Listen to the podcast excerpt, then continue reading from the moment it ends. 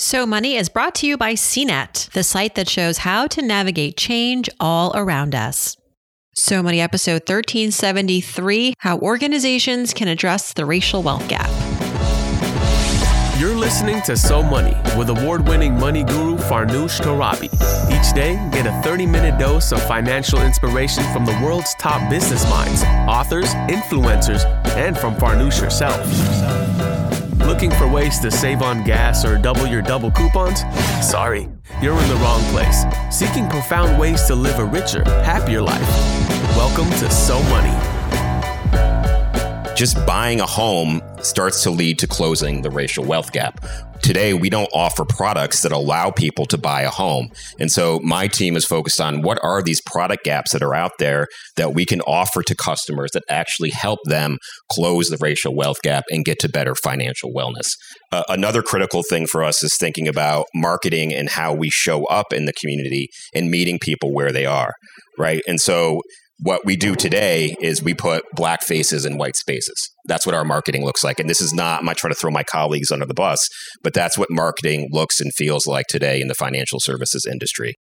Welcome to So Money, everybody. You just heard from Jamal Stockton.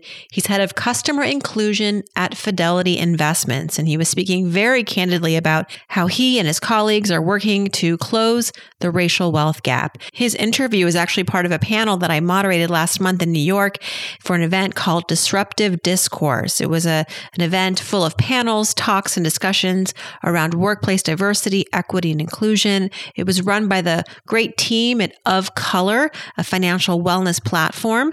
And today, I'm happy to say I'm going to take you behind the scenes and share that entire panel, which was called How Organizations Can Address the Racial Wealth Gap. Our panel included Jamal Stockton from Fidelity Investments, as well as Shawnee Harris, Vice President of Inclusive Solutions and Head of Social Responsibility at Prudential Financial, and Joanna Smith Ramani, Managing Director at the Aspen Institute Financial Security Program.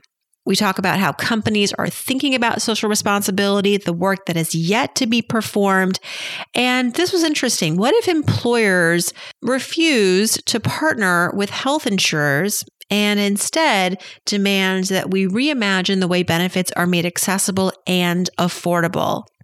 Imagine a world where you didn't need to have a full time job to have the best access to healthcare benefits. That and much more in our discussion. Here we go. This first question is really for all panelists. Wanted to just level set as we kick it off. And we understand that companies are recognize that the racial wealth gap is important. And we also know that companies can do a lot to move the needle politically. We've already seen it in other realms, whether it's anti-gun violence or LGBTQ rights. When it comes to the racial wealth gap, what role can organizations play in elevating that issue in the public discourse. Well, hello, everyone. Um, my name is Shanae Harris, and I'm really happy to be here to, to talk about this, I think, really important issue because I do think that there's a lot more that companies can do. And a lot of times, they're not clear on what to do often. But just to share a little about Prudential, we're headquartered in Newark, New Jersey, which is a majority minority city. And in many ways, I think us being headquartered in a place that reminds you every day of the issues of inequity really helped to shape how we think about social responsibility as a company. We have been a company that has been very steeped in really creating and looking um, for opportunities to create economic pathways for underserved populations. And we do that through national work, particularly really focusing on how do you create innovation and really looking at strategies that connect quality employment and wealth building strategies and really integrating those together. And also, we do it through being an anchor institution in Newark, New Jersey, right? And really looking at what does it mean to drive inclusive economic growth. But when we talk about kind of the issue of policy, um, I think it is that collaboration, that integration, that partnership that really allows corporations to I think, leverage their strengths, but work alongside others that can create that magnifying impact. And I'll give you an example of some work that we did years ago. So um, we have a great, you know, one of the great things about corporations is we have lots of functions that, that have great capabilities. And in our, our communications functions, we put together this series really focused on, you know, raising issues about financial security for different diversity groups. So we had a very successful series um, that we produced years ago, really focused on Hispanic or Latino financial security. And, you know, got a lot of great um, feedback about the data points and the research and the insights that were highlighted there. Um, but some of the critique was, well, you raised all these issues. Now what?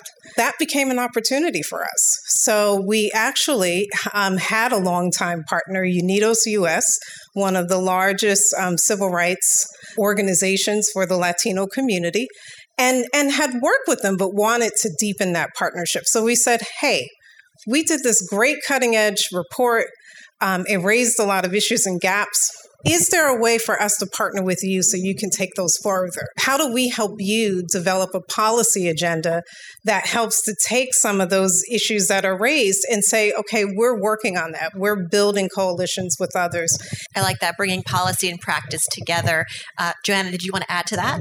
Well, I thought Shanae might talk about our partnership between Aspen and Prudential. oh, that's coming. But I won't be hurt because Unidos is such an amazing organization.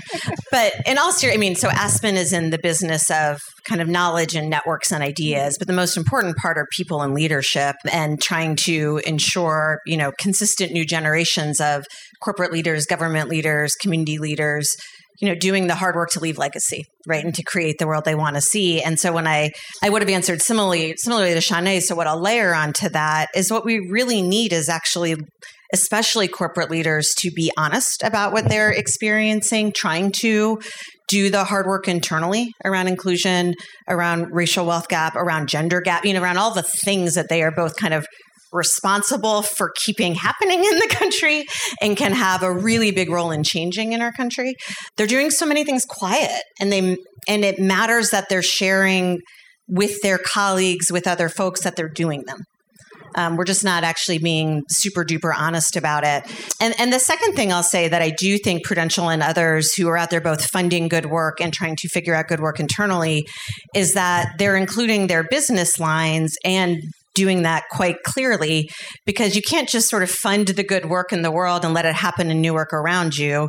You need to fund the good work and say, so then actually let me be reflective about what I have to do as a business to incorporate and integrate those learnings and lessons into how we operate as a corporation and as a leader in the country or a global leader, depending on the corporation.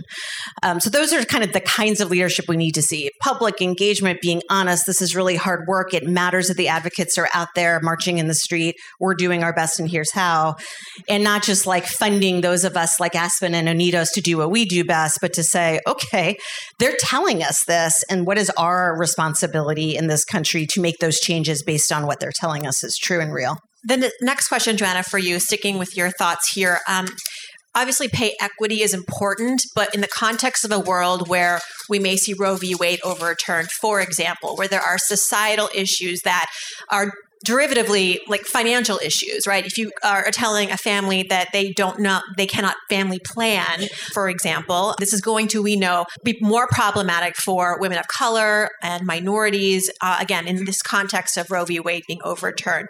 Just an example of how maybe now there is a role for companies to step in and be advocates not just for pay equity but other issues that affect pay equity. What do you think about that? And what do you see happening? I think this is a, a a difficult situation for companies that want to not be seen as political.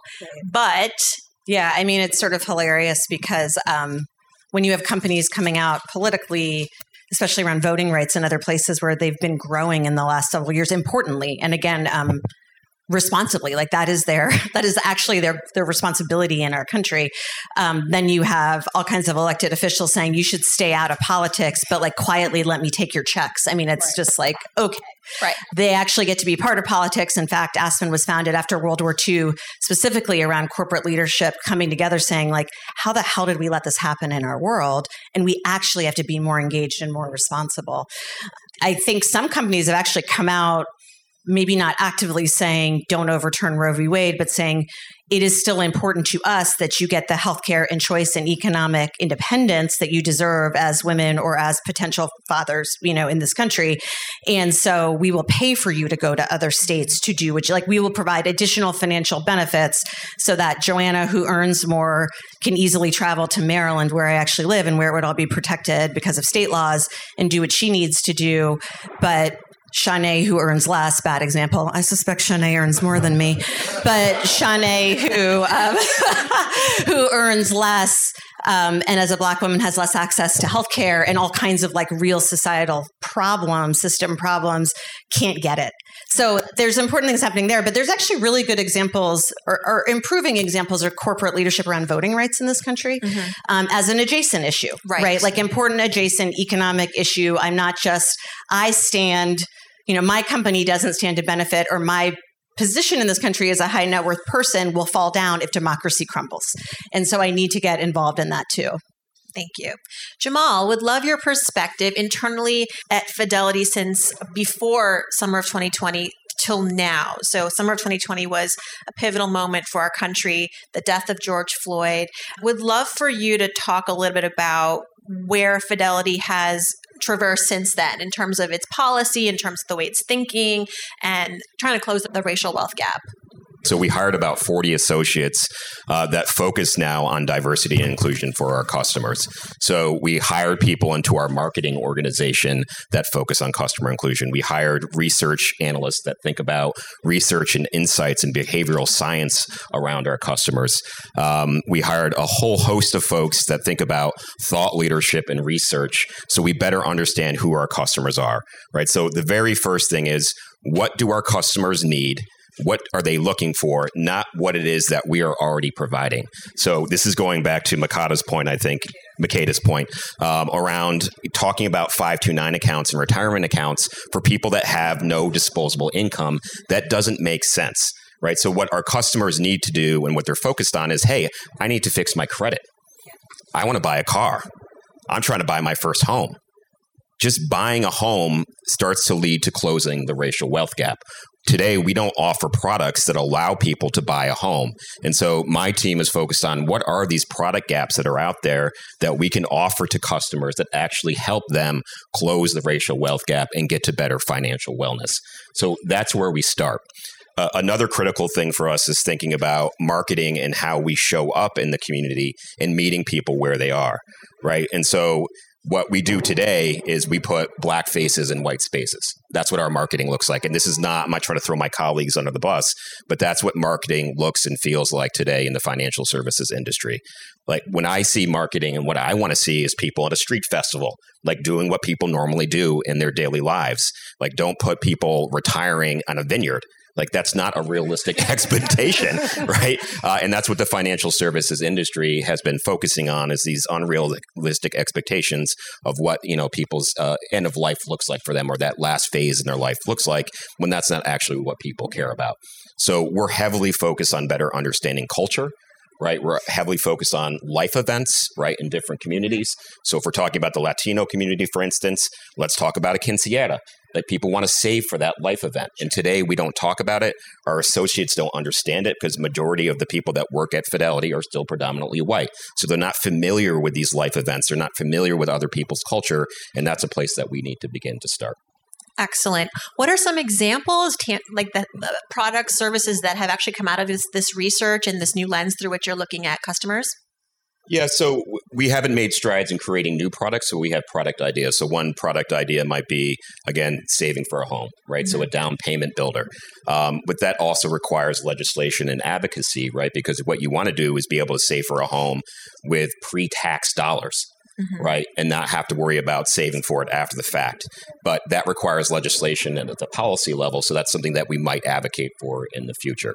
Uh, another thing that we need to think about oftentimes when people are immigrating, they had the opportunity to come to the United States, but their families are still home, right? right? And so remittance becomes a big thing. But people are getting, if you're using Western Union, you're paying high fees to send money home. So is there a product out there that we can allow people to invest and then maybe send just the, the revenue, right? Or the profit from their investments home to their home country? Like, is that an idea that we could, you know, produce a product and offer that benefit to people? Um, so they're not just sending cash home and then paying the fees. Uh, yes. Uh, so those are the types of products and services that we're thinking about because we're listening to what our customers' needs are. Mm-hmm. Um, is that something that we could potentially offer in the future? We're not doing it yet today, but these are some of the ideas that we're thinking about. Mm-hmm we could probably spend a whole hour talking about the underbanked and the unbanked and sort of the myths there about people often assume that banks don't want to work with me, you know, and, and that's not always the case. It's just that that communication's not there, the accessibility is not there. Um, Shanae, let's talk about racial equity investments. I'm curious about this. Firstly, just how would you characterize racial equity investments from the perspective of a, of a company? Like, where are they putting this money that can actually make an impact? Philanthropy, organizations within the community, and how that, if that affects positively affects financial health at the end of the day for workers. Um, so, one, what is it? Where can we see that? Where does this show up? And does this actually have a, a positive impact? I think one, companies can do a whole lot of things, right? There are a lot of levers we can pull. With traditionally, I think companies have only really looked at CSR as the place to really drive equity. And I think at Prudential, right, because we had such a rich history of really focused on racial equity in our grant making and our philanthropic strategy.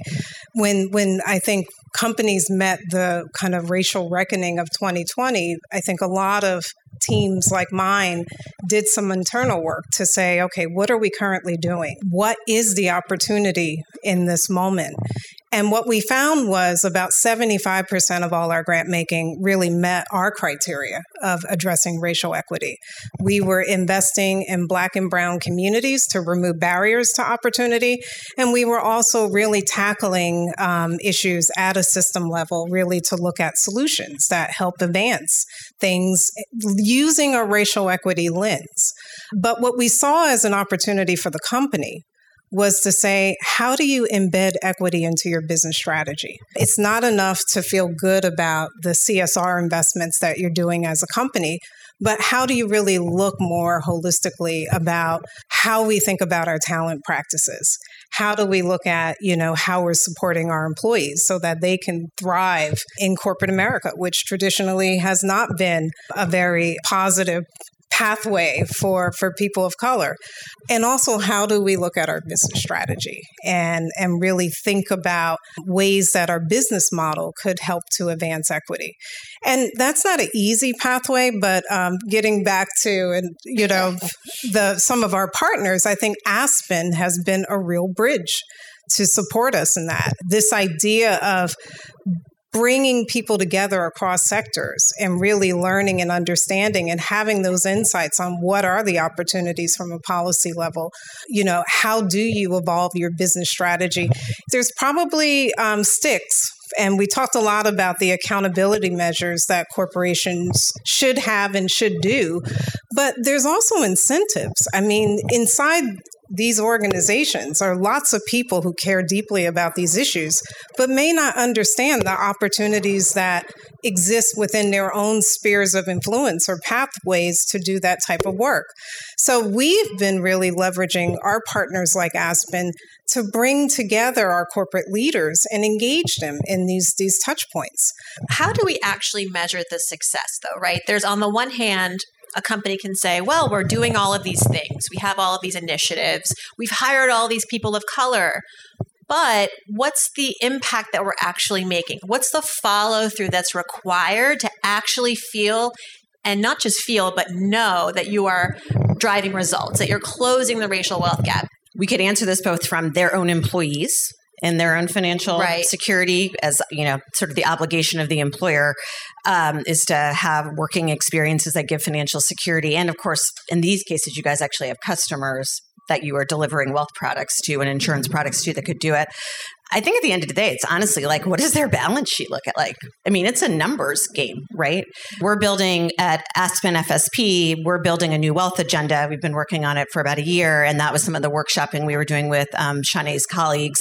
And just so everyone knows, 101 solutions for building wealth will be out in a couple of weeks. And then we'll have like a full agenda next year that really focuses in on what is the the cocktail, the interaction of different kinds of solutions but we want to hold companies, government, other kinds of leaders accountable in a way that's like we're thinking about global warming. Like, what are the actual numbers changes? And how do you look at the real balance sheet of Americans so that we're 10xing the wealth of BIPOC families and the lowest 50% of wealth holders in this country in a generation? Like, that's sort of what, and for employers, you know, there's some employers like PayPal, there's, this is like documented and see, talk about, talking about what you're doing. PayPal has been sharing this about how they're trying to build the financial security of their workers. And so they've done almost an internal financial diaries, right? Like, how do we, what are the surveys? What are the focus groups? How do we first know? I think we were talking about this in the last panel.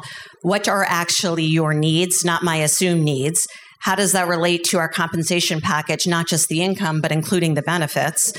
How do we adjust and use the levers we have as a company and then how do we keep going back to measure? And one of their measurements they're looking at what is the monthly positive cash flow of our employees? Mm-hmm. And how does that increase over time? Because that is like the first step of having financial stability to be able to even amass the kind of savings you need for any kind of investment or asset purchase. Um, so it's i mean it's it's quite doable i mean at a country scale we'd have to think more about like what are surveys that the federal reserve does and you know other things but as an employer you could be doing this and really you have so much leverage and movement points to say, okay, and if we increase shareholder, you know, we increase shares of stock to our employees, what does that do to our numbers game?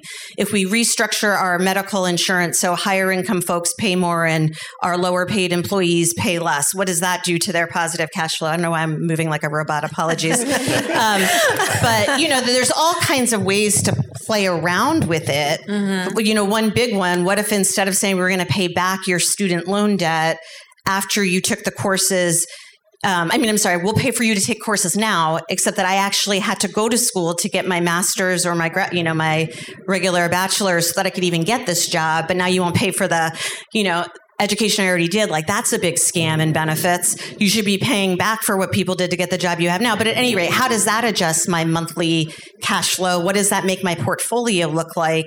And that's how employers should be looking at what they're doing for their employees.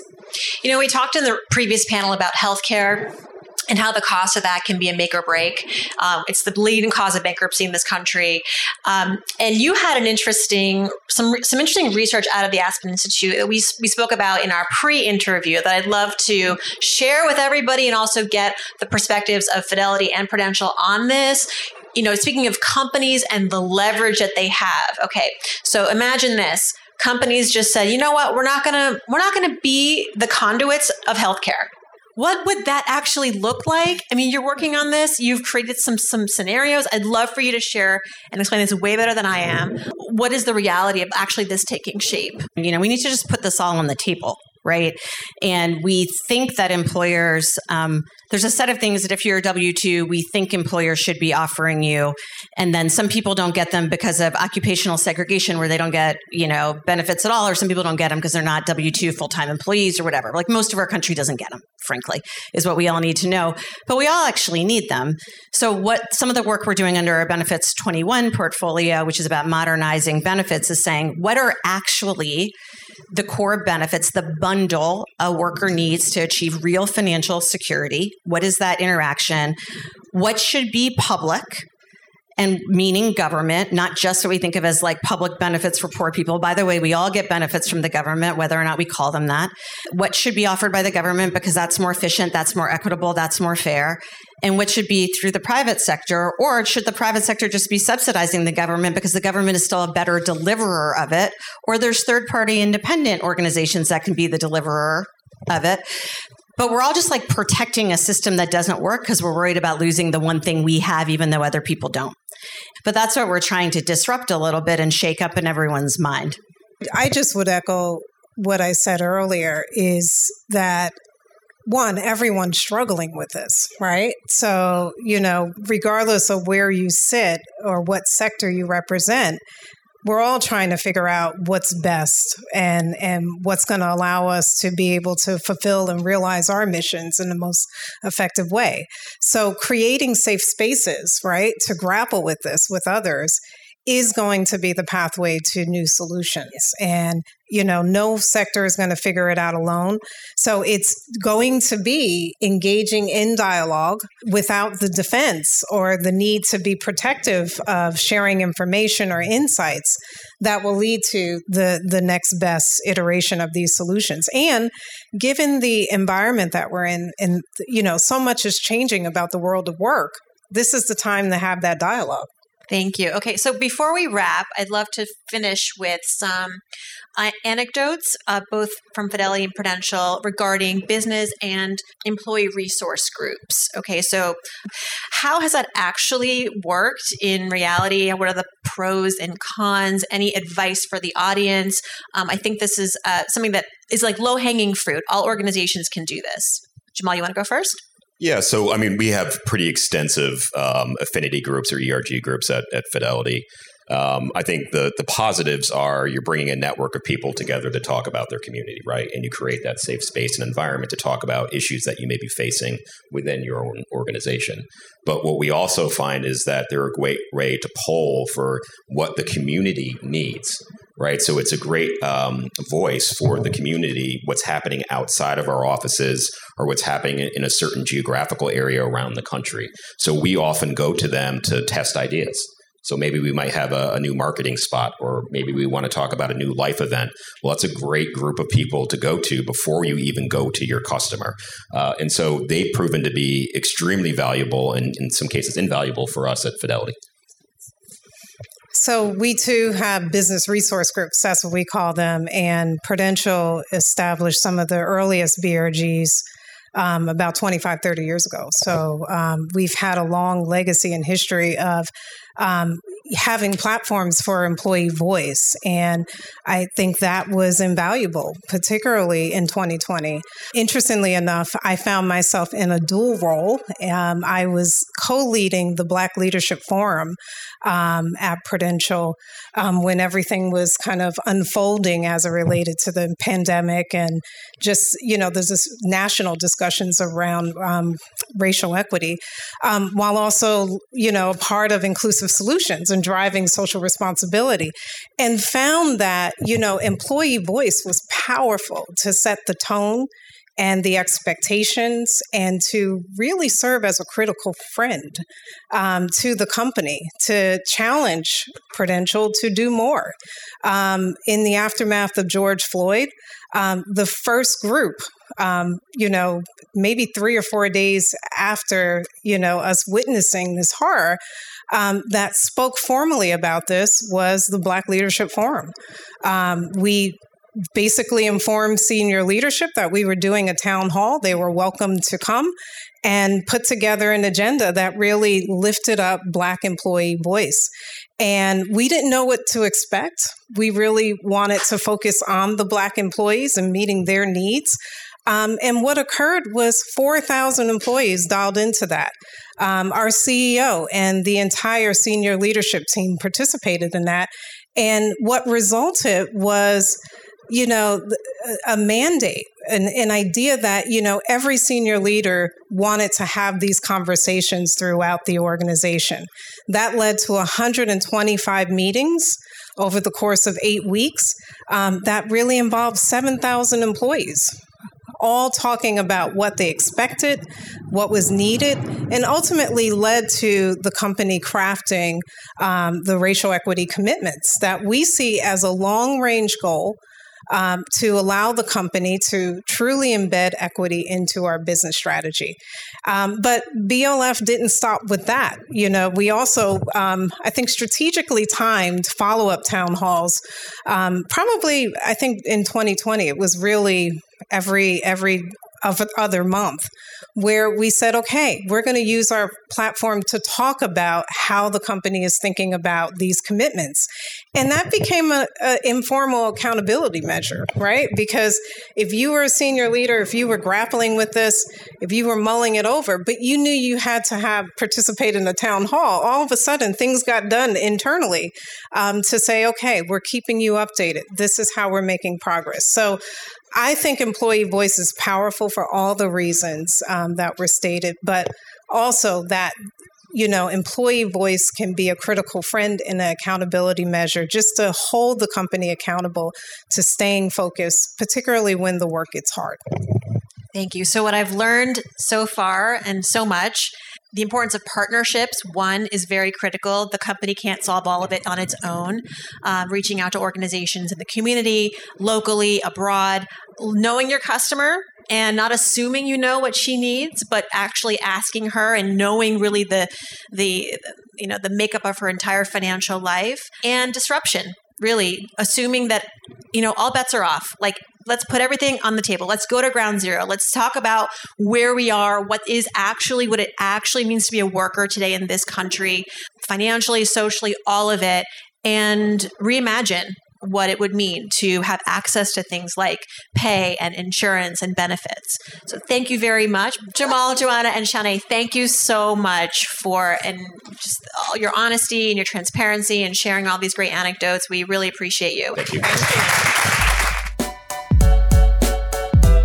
Thanks so much to my panelists, Jamal Stockton from Fidelity Investments, Shawnee Harris, Head of Social Responsibility with Prudential Financial, and Joanna Smith Ramani, Managing Director at the Aspen Institute Financial Security Program. To learn more about Of Color, you can one, check out my interview with its founder, Yami Rose, right here on So Money. I've got that link right here in our show notes. You can also go to ofcolor.com. Of Color is doing some incredible work creating solutions for companies that want to give their employees access to financial tools, literacy, and support to lift their financial lives and close wealth gaps within their organization. All right, stay tuned for Friday's episode of Ask Farnoosh, a fresh episode with your money questions. And I'm going to have a special co host on Friday, Bola Sokunbi. She's the founder of Clever Girl Finance, and she has a new book out called Choosing to Prosper. Until then, I hope your day is so money.